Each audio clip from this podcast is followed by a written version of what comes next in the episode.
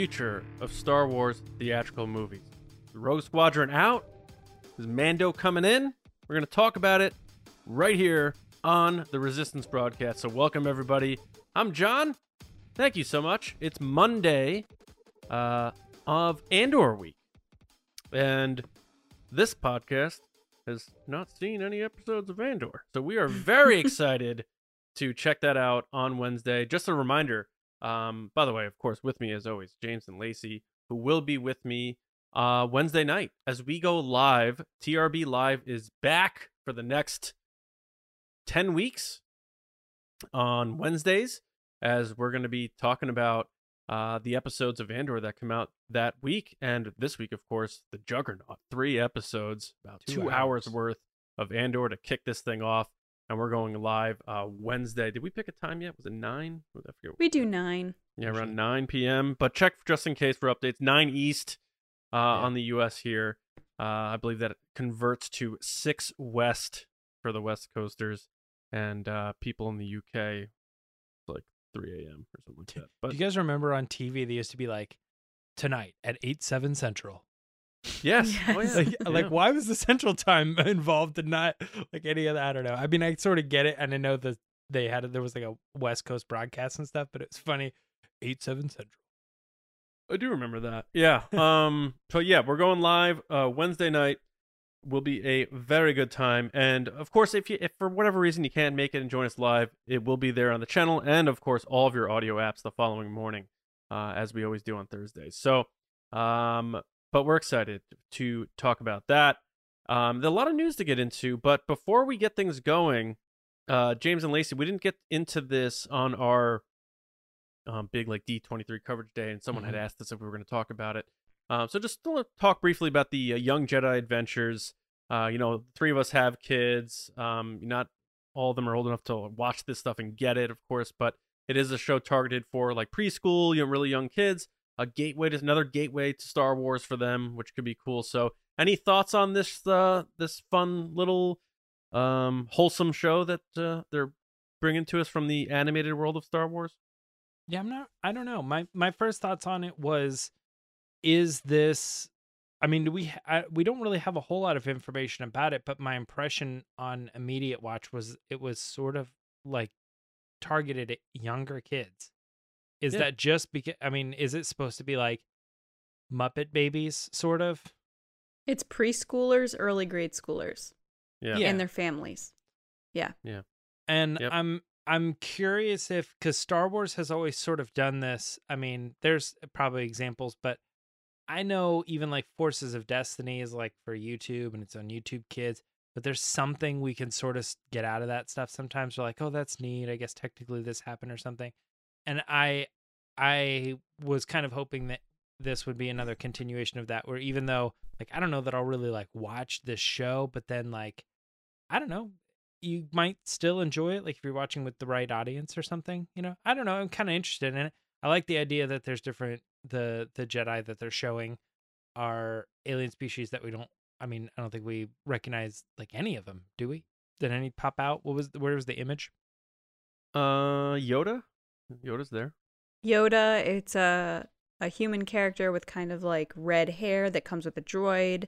Then we have a two Jedi's um, and like a little bear Jedi, yeah is which that is the one everybody.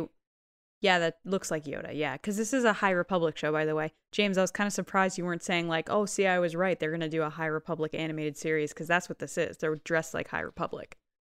Yeah, Yeah. ma- you know what? Uh, to be honest with you, I like I, I think I just kind of breezed over this, I, and I'm, I'm like, oh, that's neat. I think it's adorable, and I can't wait to watch it with Daisy. I'm like really excited to show my daughter Star Wars. She's already like interested in Star Wars things because my house is full of them. Um, Well, yeah. Like she really loves Grogu. She loves BB-8. She like interacts with that kind of stuff. She has like a tauntaun stuffed animal and a bantha that she really likes. So That's this kind of stuff gets me excited.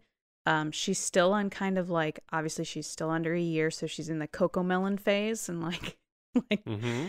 like kind of the sing-songy, very straightforward shows. This one Mhm. probably has more of a plot to it, but I love the little bear character. I'll definitely buy these toys for her.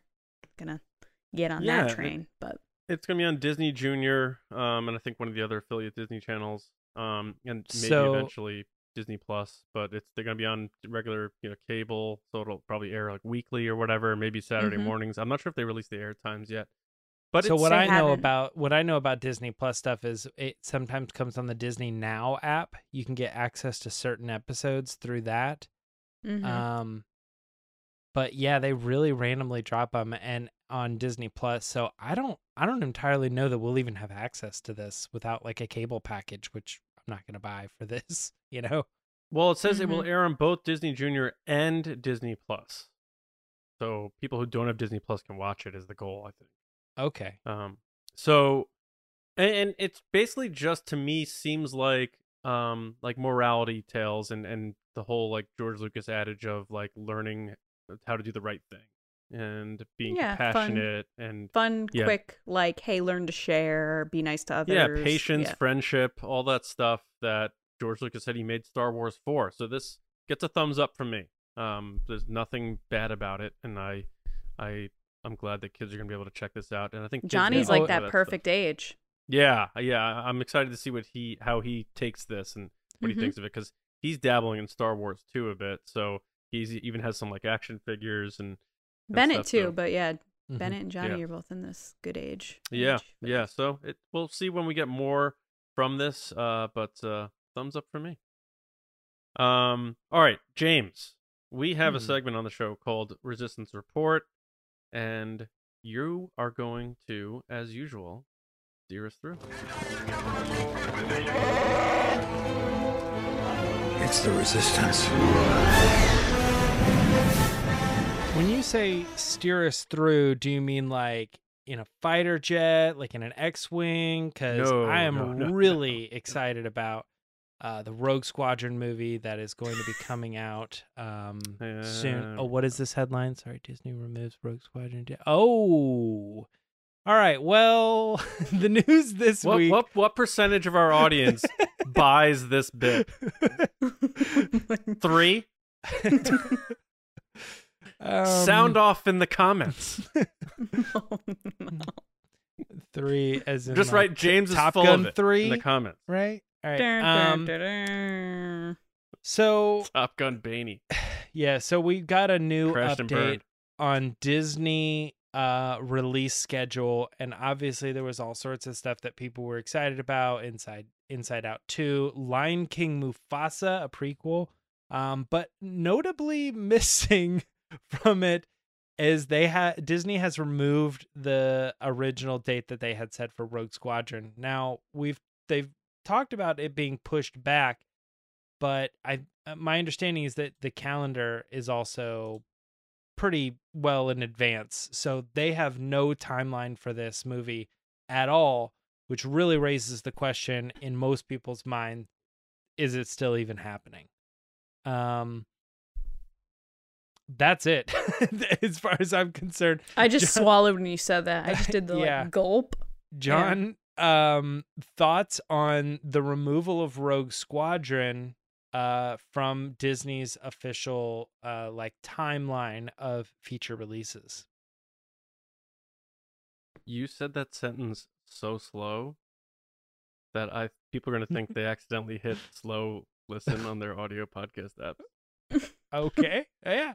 John, Well, I didn't Rogue mean to. Squadron. No, lo- no. Uh, Is that like a glitch in the video? I don't think I said it that slow. Anyway. I don't know, man. But yeah, it's more of a I think formality because everyone seemed to have been reporting about this movie. We know production it didn't go into production, so hitting a theatrical movie hitting a December 2023 release date if it still hasn't been in any form of production right now is not realistic. Mhm. Uh, so I think the writing was on the wall there. Now it's official. Um, they like sort of like ripped the band-aid off and they're like, nah, we gotta let them know. We can hold our cards close to the chest anymore. Um, so I think this movie's toast. I don't think it's a. I know people are saying like, oh, well, they just need more time and stuff. Like, we just gotta stop with that. Like, it's it's not happening. This movie's not happening. It's done. It was removed. It didn't go into production. Now they've completely removed it from the schedule. It's the only thing that's been removed from the schedule, and it happens to be another Star Wars project. It's frustrating. It is. Now at, at the you know same what they time, also removed from the schedule? Not from the movie one, but Rangers of the New Republic. Yeah. Yeah. I mean, Rian Johnson's movies were supposed to be probably well into production at this point. Five years ago. Like there's I'd- been I'd Benioff like to look at the- were were scheduled. Uh, I'd like to look when we got all excited about the 10, 10 live action properties from Investors Day. How many of Mhm. those just we know now are not happening? You know, like if you We're look at how many waiting on did happen, Lando. happen. Yeah, Lando was another one. Yeah. Um, Droid Tales, we still haven't heard anything about. But but listen. Rogue Squadron, Kathleen Kennedy said we've pushed it to the side. It didn't it missed its production mark. Patty Jenkins, you know, there were reports that it was having trouble on the writing stage and that they were still developing that.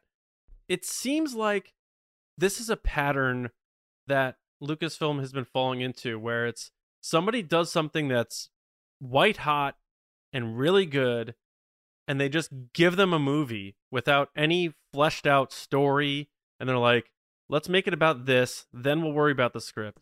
And she was coming off of Wonder Woman 2017 it had monstrous success. They probably give her this and then like the next Wonder Woman comes out not very good. Um and then we go from there where now she's going to be doing Wonder Woman 3 and she probably has uh, other commitments. It just sounds like this thing was a like we need a we need a, a, a female director who's who's the top of the list for everybody. Patty jenkins. Everyone keeps patty jenkins patty jenkins patty jenkins. Bring her in. I'm Bring her guilty in. of that. Yeah. it's gonna be great. Uh, and i think they put the cart before the horse. And again they finally get to the point where they're like wow. It's it's like when you have to do a project for like a for like a college course and all of a sudden it's the end of the semester and you're like oh my god i haven't read any of that book. They're like looking at the calendar like december 2023 plenty of time. Plenty of time. Because i we had speculated that big x-wing video promo that they released on december 2020 was going to be at celebration august 2020 that year. That's three years! We're fine! Don't worry about it. And now all the months fall off the calendar. This thing keeps stumbling and they're like we just got to admit this isn't going to be happening. So um uh, you know i, I try to t- you know talk to some people who you know are sort of in the business and that sort of thing and they're like yeah this movie's completely toast. I know puck news reported that it was toast and and they're quite reliable with um you know them having the former editor of thr a hollywood reporter. I think this movie's finished and i think i, I would rather them say that so that when patty jenkins is out promoting her next movie whether it's wonder woman 3 or whatever she's doing she's not asked the questions about the status of her Star Wars movie that she has to dodge even though she knows it's not happening. Like it's not fair to her to put her through that. If they know this movie's done, just tell us. Stop with the secrecy. Just tell the fans. It's not going to be that big of a deal. It's more of a mess when you have people like wondering like I'm doing right now like I think it's done and James or somebody's going to be like I don't think it's done. I think they're just pushing it aside. Just let us know the truth. That's all us fans want. We are rooting for you so hard because we love Star Wars. We're on your side. But you got to let us know what's going on so that we can support it and and and get behind your mission. You you got to open up the vault of secrecy a little bit so that we can be a part of this and and be able to speak on this accurately. I think this movie's done, man. I think this is this movie's finished and it doesn't mean that they're not going to get things together and and make good movies going forward. But this is another stumbling block in uh in in Star Wars projects and I feel like we keep running into these. Um so hopefully they they can get some um good trajectory going with other projects. But I I, I just think I think this thing's finished. hmm I definitely agree with what you're saying in the the fan discourse of not having the information because from a marketing standpoint from a business standpoint i understand when you have like a failure or something that fell through you always sort of want to be like you know microsoft quietly you know cancels this that you know they took this off of their page and people sort of report on that stuff but generally you don't want to announce that you're like canceling something. You just want to like quietly sort of remove it or whatever. But Lucasfilm could use they they would be in better positive standpoint with their fans and not just diehard fans, just in general, saying this is no longer happening because it causes more problems because we are aware of what's going on. Like we're seeing this taken off the schedule and then we don't know what's going on. So we cause more problems discussing it and debating over it. And it would just be cleaner as a business to just be like, we've decided to not move forward with that project. And that would suck and it would be hot for a minute, but we would all have an answer and then we would move, we'd forget about it, you know? Just be honest with your fans. Yeah. If you Yeah. have the information, let let your fans know. People put a lot of money into this franchise, a lot of time. Um, they love it, and I'm saying this from a perspective of again, we're rooting for Star Wars. We are behind Star Wars. We want Lucasfilm to succeed, but you gotta let us know what's going on as fans. Come on. Mm-hmm. Lacey, thoughts? Oh man, sh- oh, oh my god, I don't even know what word I was saying because it's just like, Man, sheesh. man, sh- I, I am one of the people that said to choose Patty Jenkins. Now, obviously, I'm not the person that works at Lucasfilm that chooses her, so I'm not responsible. But I feel guilty for choosing someone if this didn't isn't panning out properly. Um that being said, I I I'm a little frustrated. I I think I'm in the position of why do they keep putting movies on the calendar and movies in in play that don't have a story yet, that don't have a script? And I feel like they're doing things a little backwards. Now I'm going to speak honestly here and say that have I ever made a movie? No. So I'm talking from a place of just being a lover of movies and storytelling and someone that's just very good at organizing projects, but my whole thing is how do you put together something like a movie without some sort of plan? And it seems like time and time again they're in this position where they don't have a plan.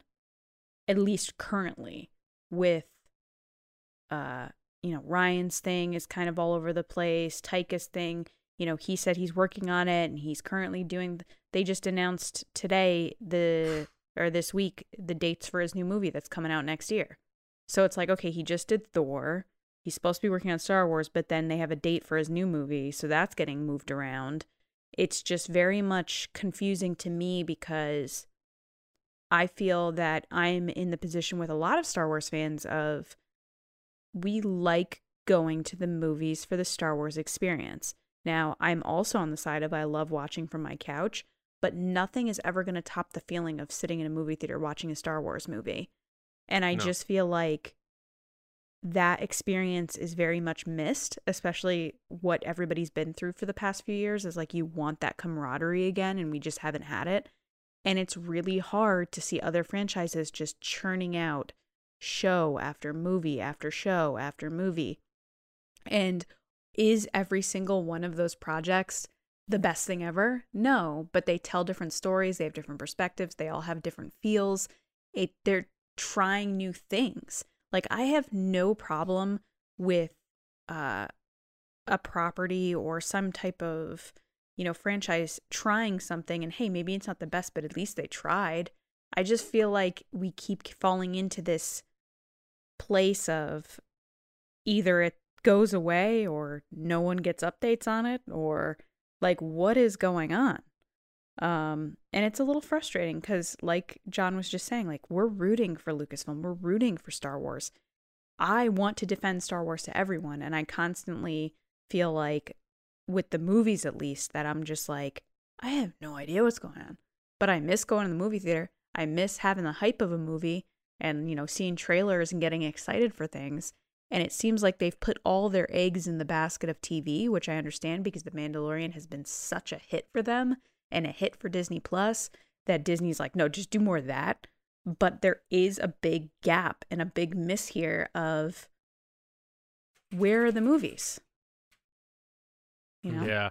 I mean, Lucasfilm has made five movies. Four Andor movies getting released to Disney Plus. Yeah. I mean, if you add up the times, you know, or, or like I'm the not saying the length of the content. I'm seeing the experience of going to a movie is going to be different than the experience of sitting on your couch for eight hours. You no, know what I, think get this that. is What I'm saying more saying than is an eight- like just just come up with the story and use the money and the budget that you've clearly used four times over for Andor. And I love that you did that for Andor. That's great. But I'm having a hard time understanding how you can't just seem to focus on releasing one two hour piece of content. Yeah, right? It's just crazy. And again, I'm So- speaking from a place of like they know 12 better than me. yeah. I'm not saying they don't, but it is a little confusing when I just I see movies like Top Gun and I'm like this movie is so amazing and it it hit everything it should hit and it was a wonderful experience that I will cherish for the rest of my life of just that feeling of leaving the movie being like that was such a good movie. And I don't feel like I've gotten that from Disney Lucasfilm. I got it from TFA, I got it from Solo, I got it from Rogue One. I don't feel like I got that from their the rest of their movies and I haven't had that since. Yeah. So- So I I think they have had their production issues with some of the movies they've put out. Most of the movies Mm-hmm. they've put out. Um, a lot of movies have production issues. Maybe don't get as publicized as a Star Wars movie. Somehow people give Rogue One the free pass. I don't know why, but um, I think they liked the end result, so they kind of ignore the sure. the rocky I- road to get to the I end also result. So, don't entirely I- know. Like for some reason, Force Awakens. Also, we're aware, we're aware of that, but I think that was the high profile project with Star Wars coming back, so we were sort of aware of it. But I think Rogue One slipped under because I just don't think fans were totally bought in yet.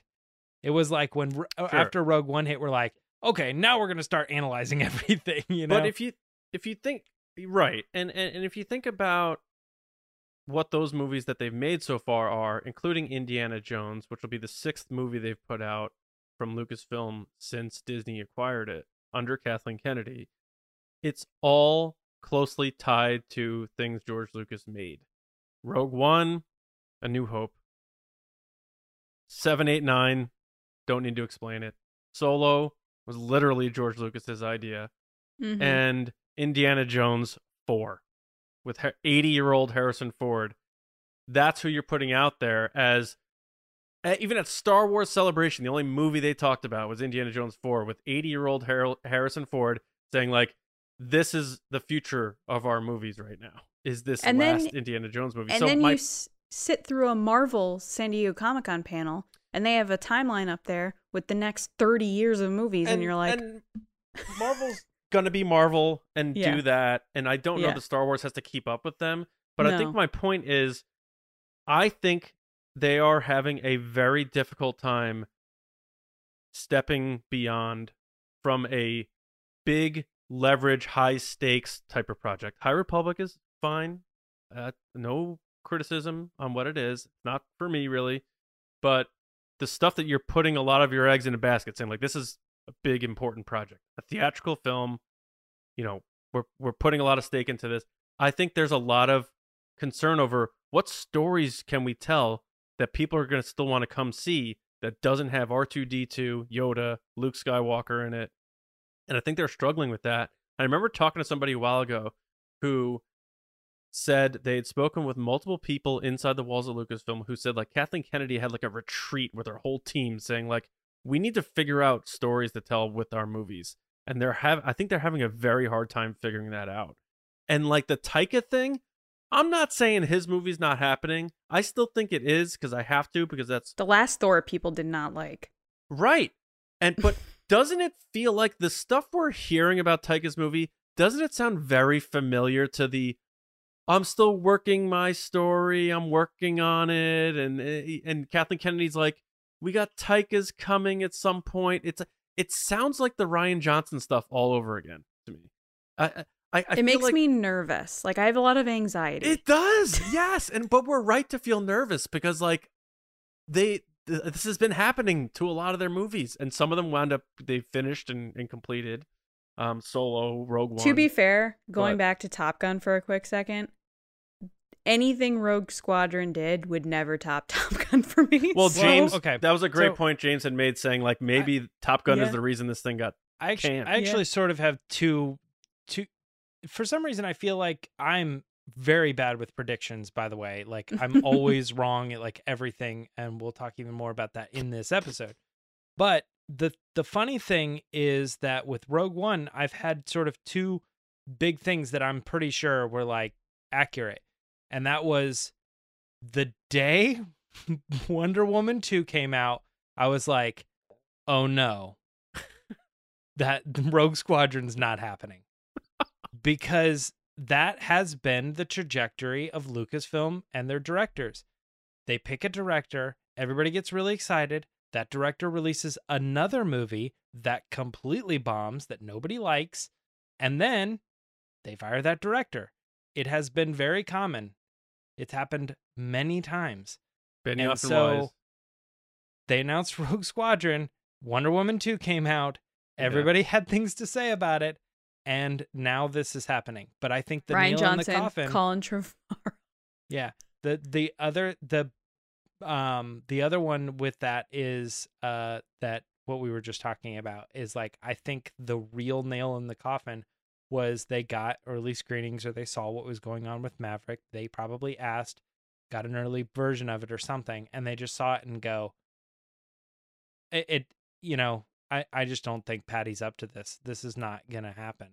I mean, We're gonna be sho- compared to this movie, and it's just not gonna be Yes. as good as that. So even the announcement video where she's rollerblading and the plane's flying above her and she's smiling at the plane and like, yay, it is Tom Cruise on his motorcycle driving down the road Yeah, it's smiling like at Yeah. shot like a Top Gun movie. Yeah. yeah. Like As soon as Top something. Gun, we saw it together, the three of us, which was a really fun night, by the way.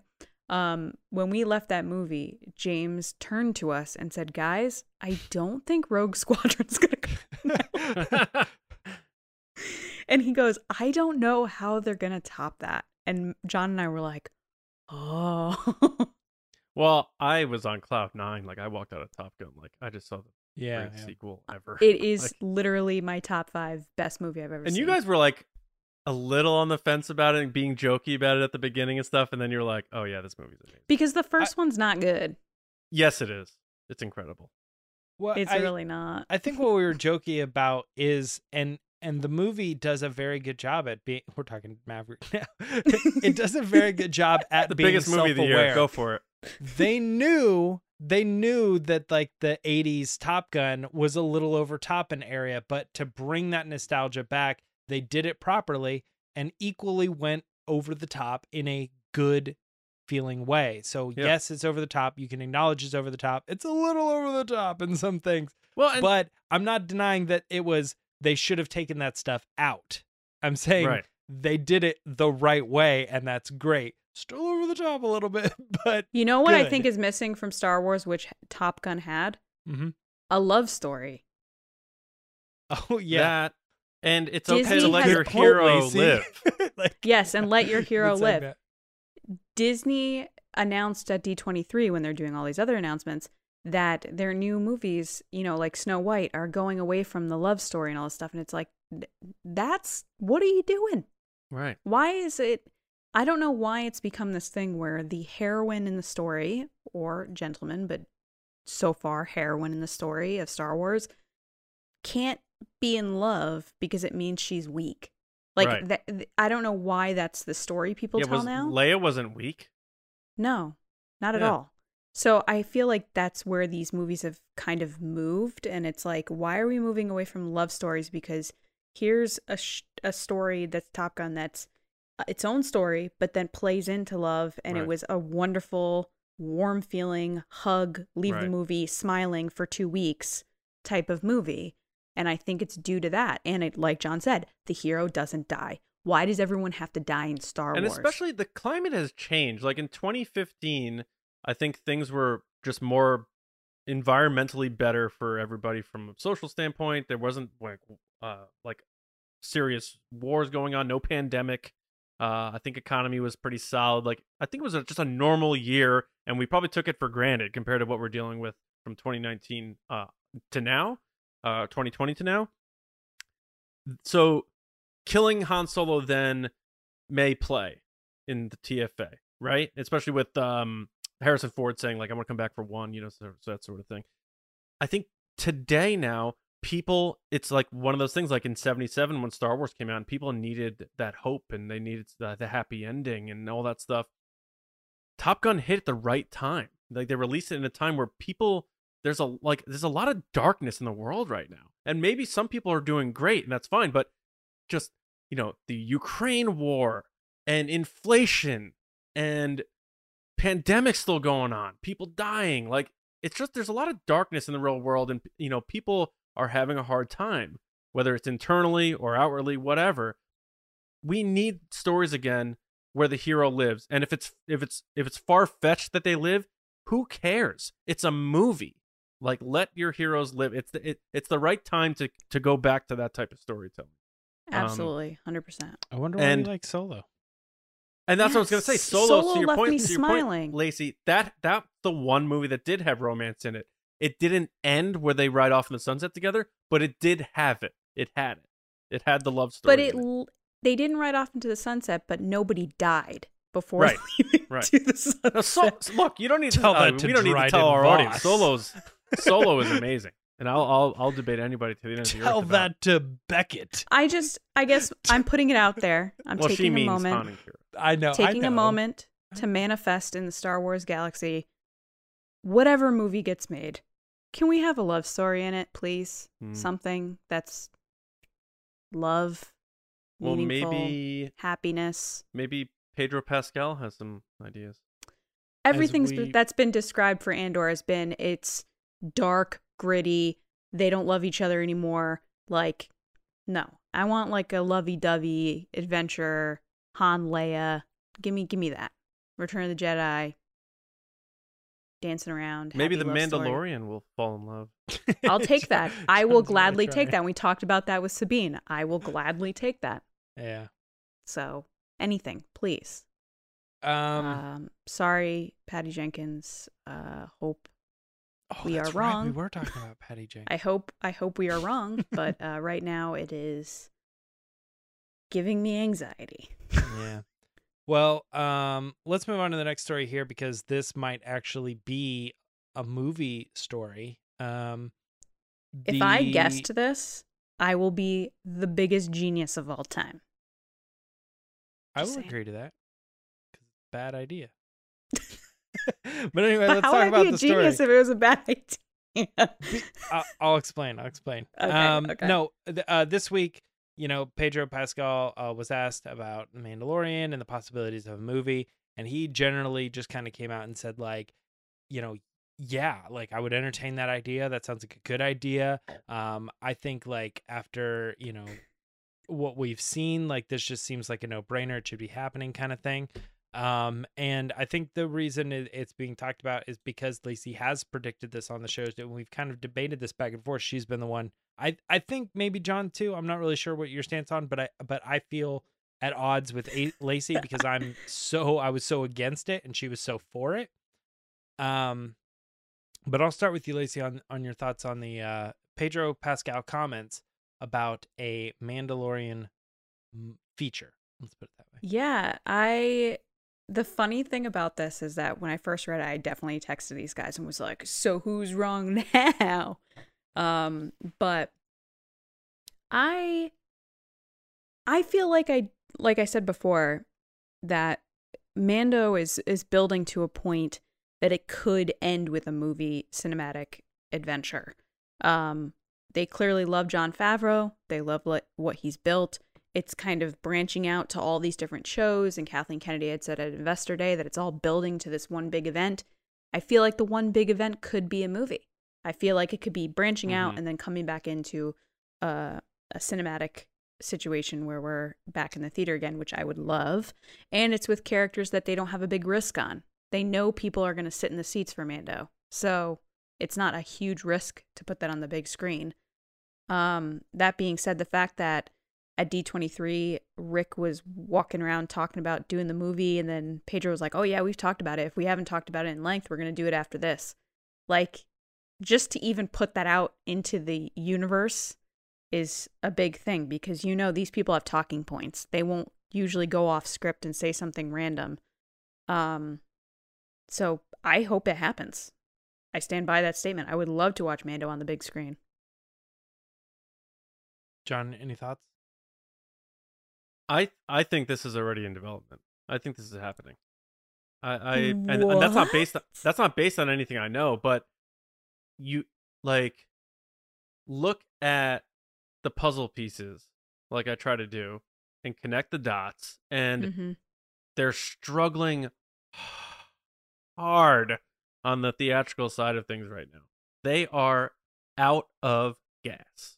And you have Jon Favreau, one of the best directors today, literally launched the MCU with He Iron did.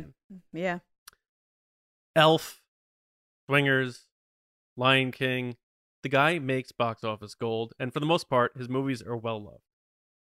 He's already entrenched with Dave Filoni.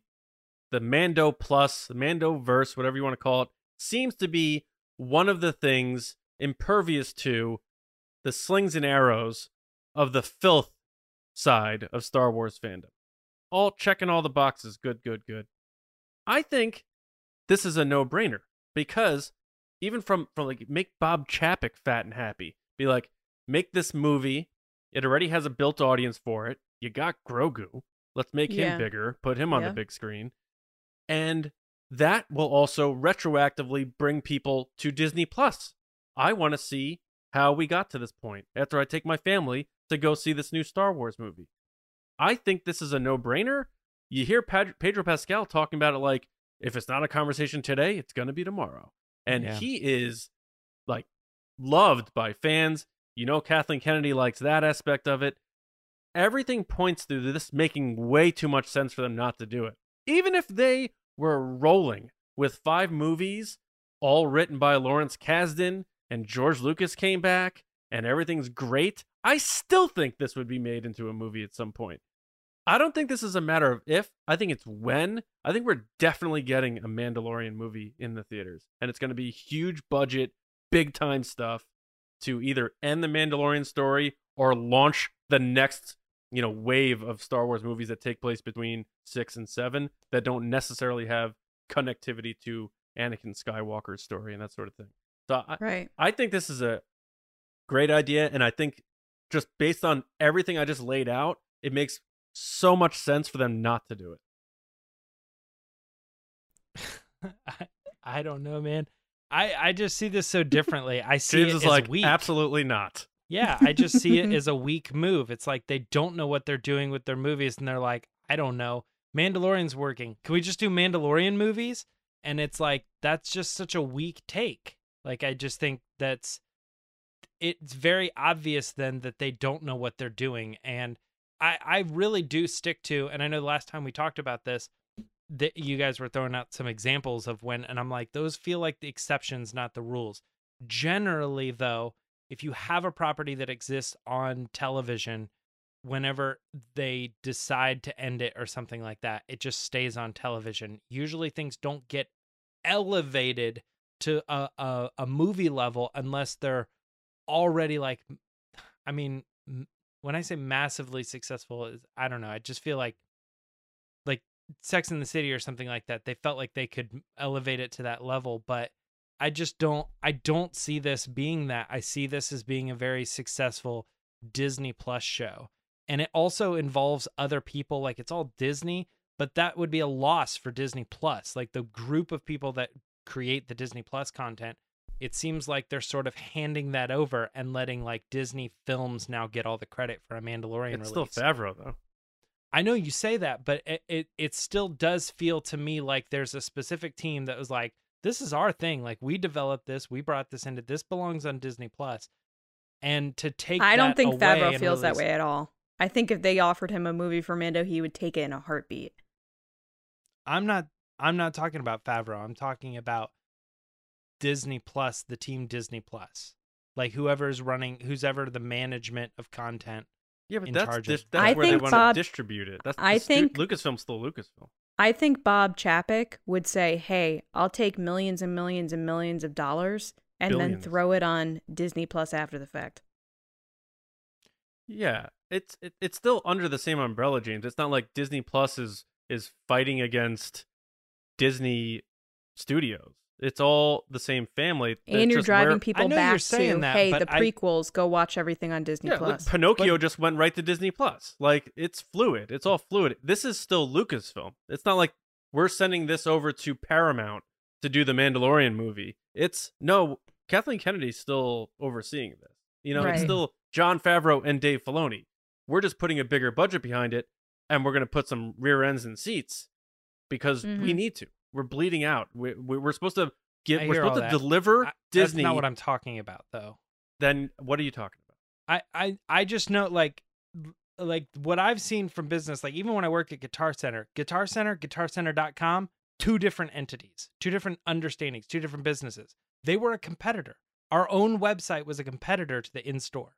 Nobody knows that. So like you say that to anybody, that doesn't make any sense because it's all Guitar Center. It's all one business. It's all run by the same people. But it's like, no, these mm. entities are sort of their own things. And I feel like if I was if I was in control of Disney Plus and we worked on the show and we we brought that it was part of our thing, that it would feel weird to then have the culmination of everything we're doing be now under the umbrella of like a Disney film. And like somehow that's like a different team that works on the promotion and and everything that goes into that. It's like you're handing off uh, all your work. Mm.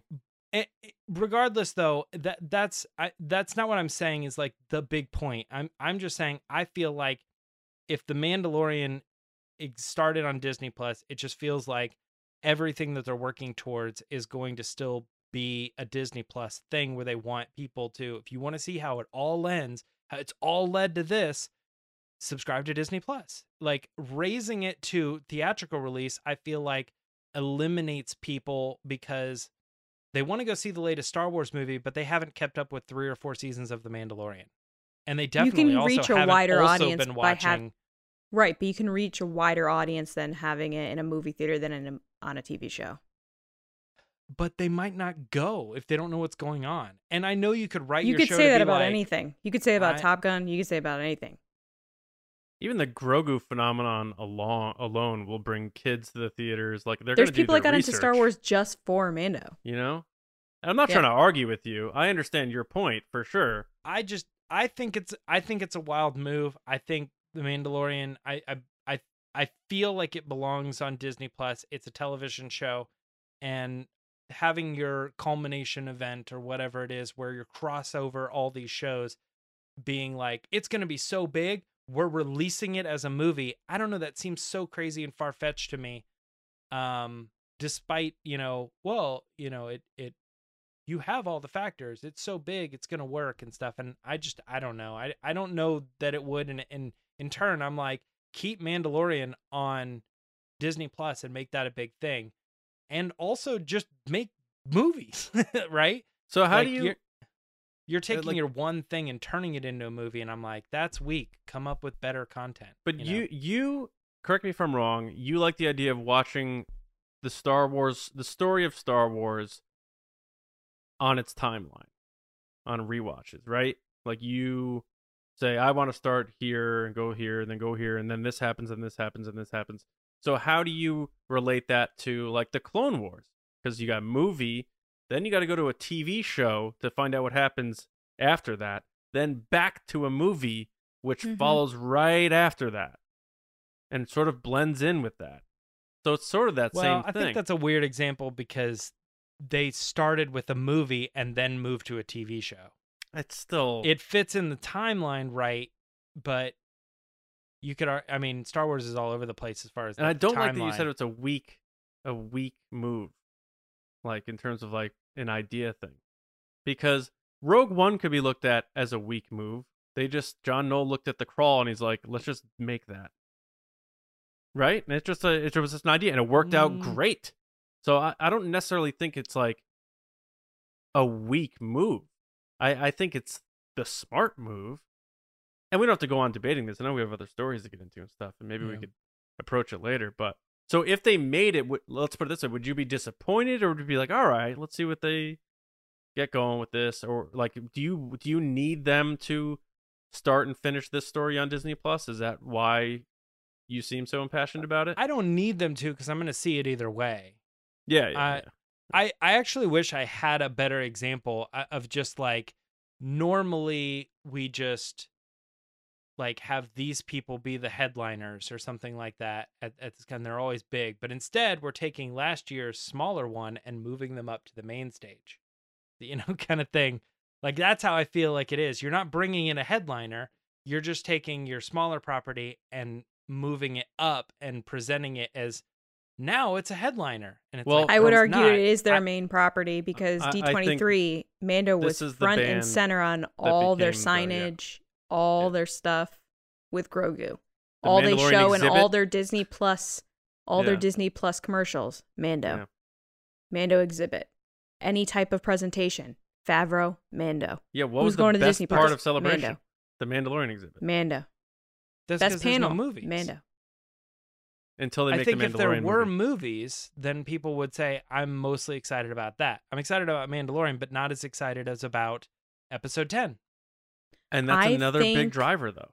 I think looking back at Celebration, the best panel was the Mando Plus panel. I know, and I wasn't but, even in it. But I'm saying like if we had a trailer for that new movie in that in the live action panel, and they announced two other you know live big movies, theatrical movies, I think people would be buzzing about that, and it probably would not be the it, the Mandalorian would have been the runaway get because we still would visually sort of well. separate them as those are the films and those are the big shots, those are the headliners. Then also we're getting this good content on television. It's like its own thing over here. I think it's becoming bigger than Everybody gets my point. If if you agree with me, you agree with me, and there's no Yeah, point in moving around the bush here, beating around the bush. That's moving that's, around the bush. Yeah, I don't know. I, I, beating around the bush isn't the right thing either because we're saying what we're saying, but we keep going around in circles. Is what I'm getting. You got a bush in the hand and two birds. two two birds in the stone. Um, uh, let's move on to our next story here, and that is um, and I don't know how to pronounce his name. I should have looked it up ahead of time, but it's Manny Jacinto. That's how I got it. Manny Jacinto.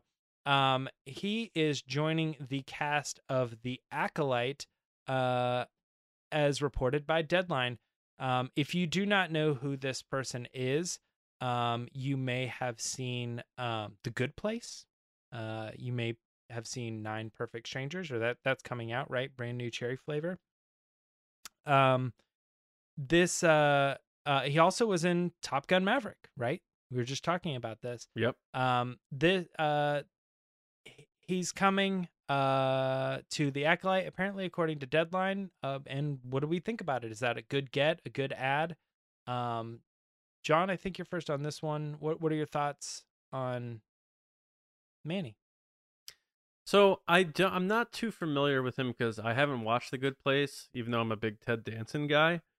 Um, but I've seen Top Gun Maverick. I know he had a small role in that. Um, but if Tom Cruise trusts you to be in his movie, um, in my opinion, that adds uh, credence to your ability as a professional anyway. Because Tom Cruise does not. Whatever you think about Tom Cruise, I don't care. The guy makes movies, he delivers on them, and he demands excellence. So for this guy to be in that movie, which is Tom Cruise knew was a big legacy film, says a lot to me. Um, even though it was a small role, so I I check a box there. Um, but it goes to what I was saying, you know, about the acolyte. You know, as we start learning that it's about to start filming, I had said that we're gonna get the waterfall once that first actor after um the lead was revealed. Um, Amanda Stenberg. Once we got, you know, uh, Jodie Turner Smith, and then um, Lee Jung-jae from uh, uh, Squid Games. I just it's just the waterfall. It, it just starts pouring out the cast here. So I think there's more coming. I'm interested to find out more about uh, this actor, and I like the fact that I'm not super familiar with a lot of these actors because now I can watch The Acolyte and be like, that's that character, and you know I love that in Star Wars. You know, I still like my Woody Harrelson Beckett's and stuff like that, but I like you know seeing Luke Skywalker, and and my first introduction to him was uh, Luke Skywalker. It wasn't oh Mark Hamill from blank, and that's how everybody sort of met uh, Mark Hamill, really, unless Mhm, you watched mhm. like an old soap opera from 1976 or something. But um, so I'm I, I'll say this about the acolyte because we don't really know much about it other than it's going to be dark side leaning and stuff like that, and where it's going to like sort of edge in in the timeline.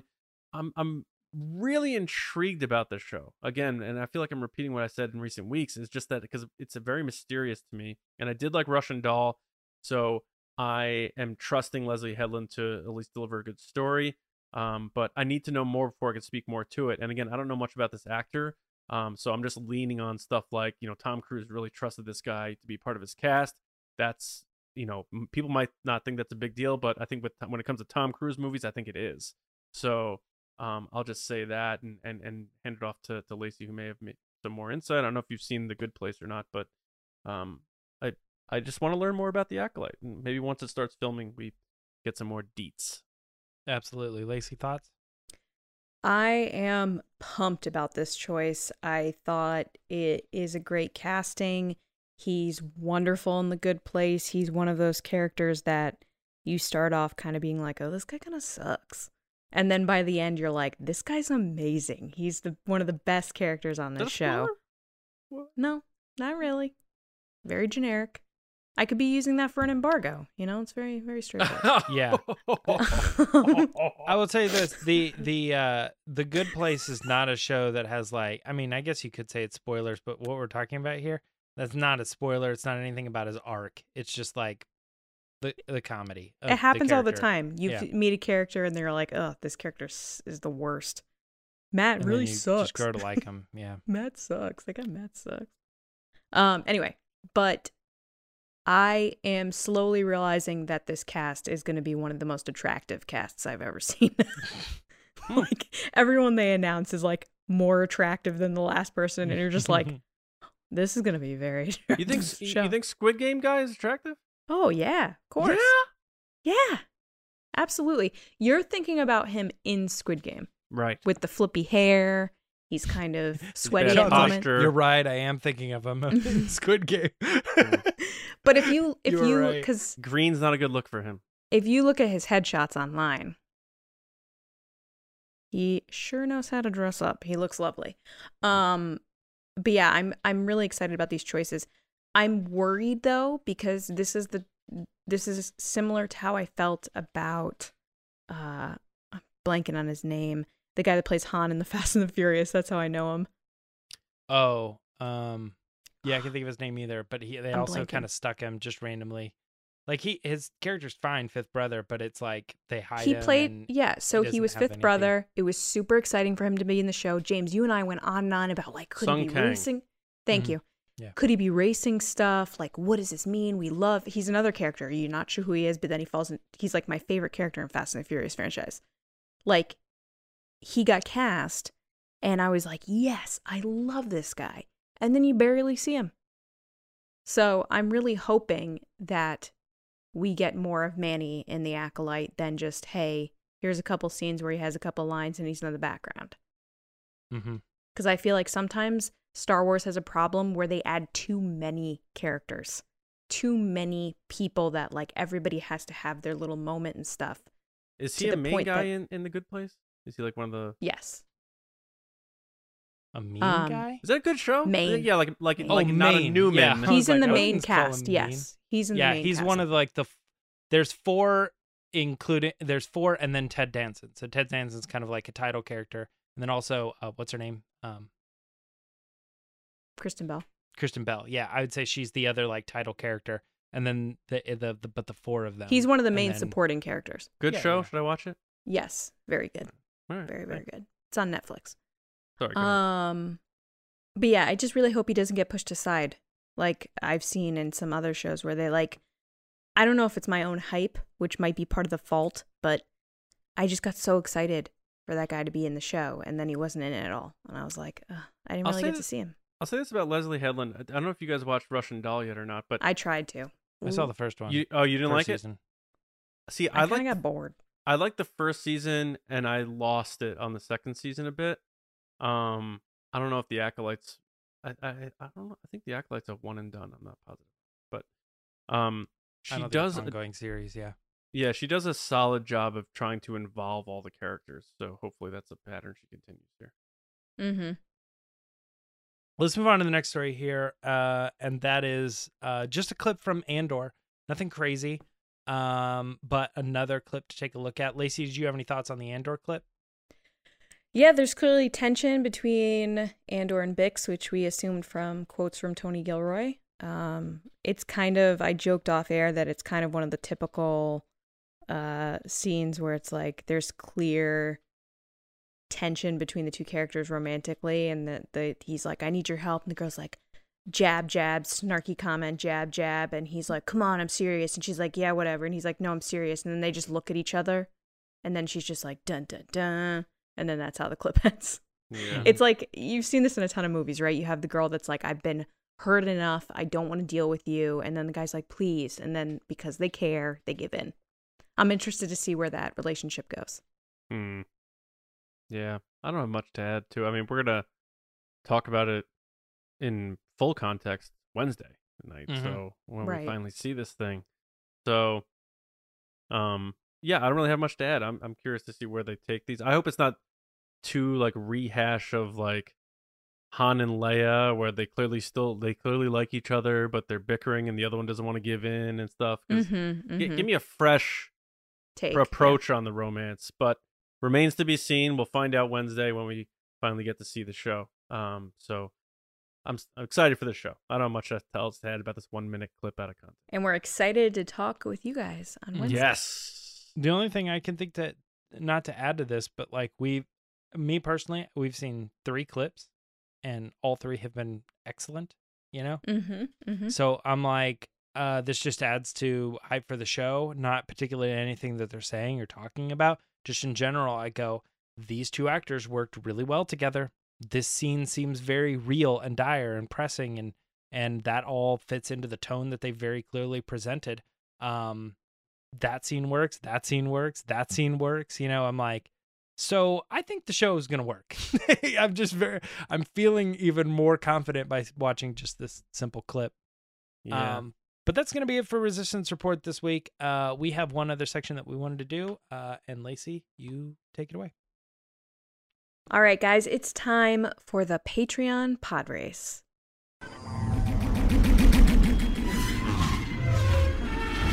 So there are lots of ways you can support us. You can like this video, comment, subscribe on YouTube, especially for our live shows. Ring the bell for notifications so you know when we go live. Um, you can follow us on Twitter at RBATSWNN and on Instagram at The Resistance Broadcast. Also on Facebook and audio platforms like Spotify and Apple Podcasts.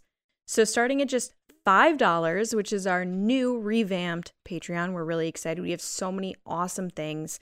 Uh, you can support the show here. You can support what we're doing and our passion for Star Wars and what we have for goals this year and into the future.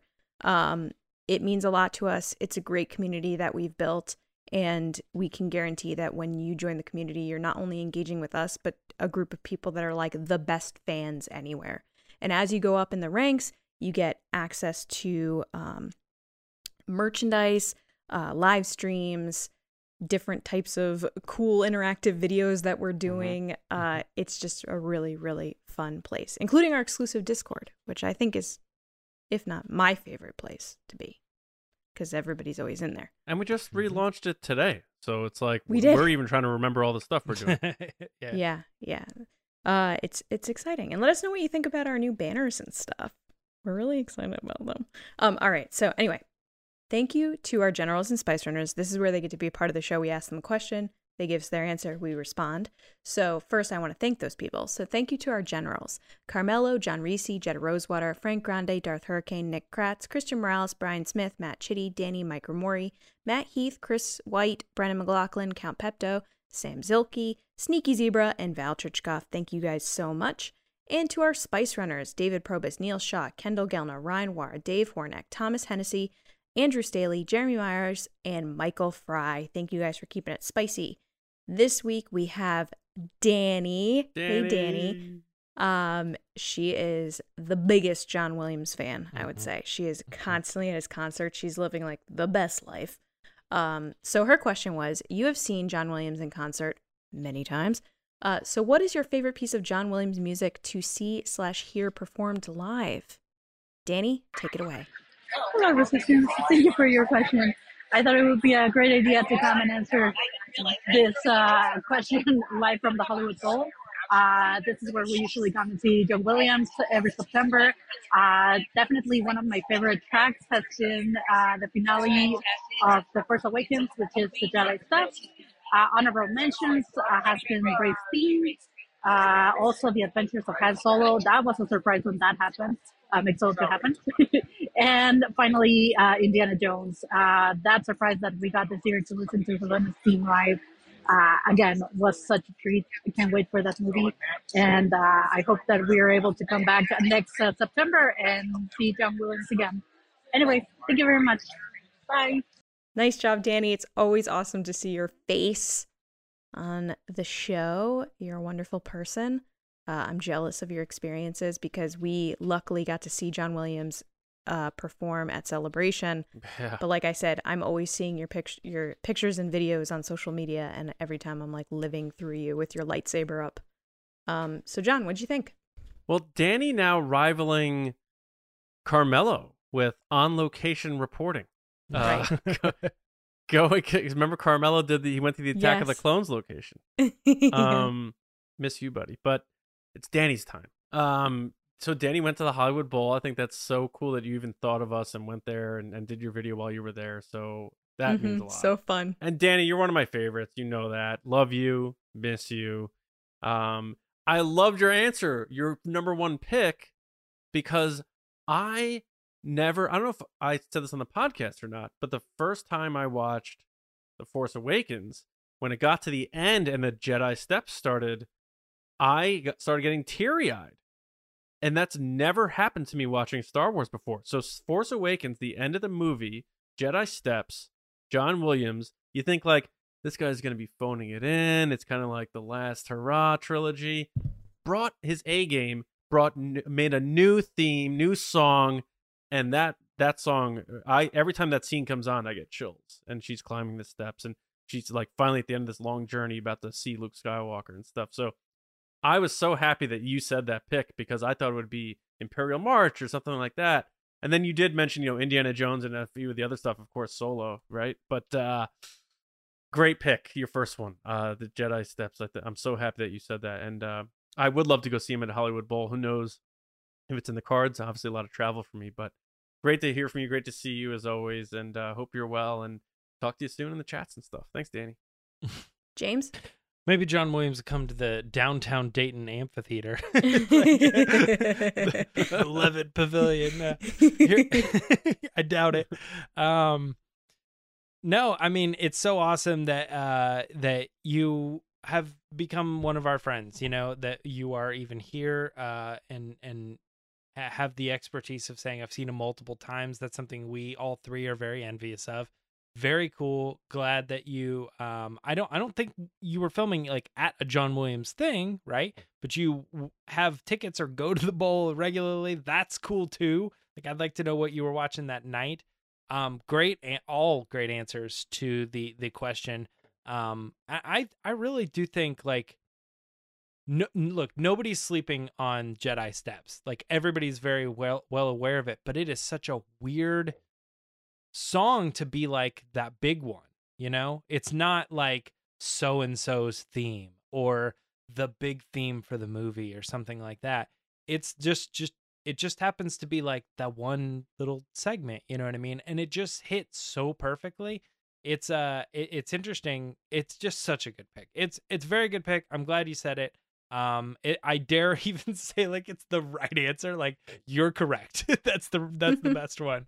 Um but that's how i feel but you know all, all the honorable mentions good too um especially the indiana jones theme like it is hard when you're comparing some of the other stuff he's done as well but you know i think with staying within the star wars world jedi steps great answer love it. Thank you. Danny, miss you. Um, this is a this was great. Thank you for doing this. Um, I'm sure you know mine's fa- my favorite is Rey's theme. Everybody knows that, but You I could be lame and just pick like so and so's theme. I'm lame. I picked so and so's theme. Um, but I loved your pick. I thought it was so so great. You know, just like John had talked about it. It's just like a, a unique pick that everybody kind of has that emotion with TFA when you finally get the reveal of Luke Skywalker. It's just such a beautiful moment. Um, I also appreciate Indiana Jones, very cool, and Adventures of Han. He John Williams just gets Harrison Ford, you know, better than most people. Um, but yeah, thank you so much. Thanks for being a part of the community. We really appreciate it. Back to you, John. All right. Yes, love those pod races. I love that uh, they can have a voice on the podcast. Mm-hmm. They always like they always deliver too. Every time. Yeah, time. absolutely. There's never a one where we're like. So you guys are the best. Um sometimes when we talk it's like "Ugh," but you guys know. Um but yeah, thanks everybody for listening, watching and being a part of TRB. Uh it means a great deal to us. As Lacey said, hopefully everyone who is a current patron of ours is enjoying the new look to the page, some of the changes, uh, some of the new stuff we're going to be doing on there. And if you haven't yet, like Lacey said, go check it out at least. Just go to patreon.com slash resistance broadcast, take a look at the tiers, and hop aboard because it's uh it's about to get busy in Star Wars land, right? Because we have uh Andor and a lot coming next year, including Mando, right around the corner before we know Bad it. Batch. February. Yeah, Bad Batch, of course, January. Um so uh, in addition to that, make sure you do head to Star Wars Newsnet for all of your Star Wars news every day as you're eating your Cheerios. And uh, you can find me on Twitter at Johnny Hoey, writing and editing at StarWarsNewsNet.com. And uh, my movie podcast, just like the movies, um, we are doing the first Mission Impossible, which should be coming out tomorrow on uh, your favorite audio podcast app. James. This move makes it disappear. That's the NOC list uh, thing. John, you need to rewatch Mission Impossible. You guys can find me on Twitter and Instagram both like, at "What are you- Myra what's that?" Trunks. What did you People can find me on Twitter and Instagram at Lacey Gillerin. You didn't even let me say Lacey. You just knew it was your turn. Well, you guys were talking about something else, so I just started talking. Uh, look, here's the deal. Wednesday, we are going live, or probably around 9 p.m. East. That's likely the Mhm. destination. But uh, for our audio listeners, we will have that on the on the uh, on your apps Thursday morning, as always. But if you can, join us live because it's always a party. Head into the live chat. Bring your friends. It's going to be awesome because we're going to be talking about the first three episodes of Andor. We're very excited to watch that when you watch it and then talk about it with you as we do here on TRB. So we'll see you sooner than usual because we'll see you Wednesday night with another episode, but live right here on the Resistance Broadcast. See you around, kids.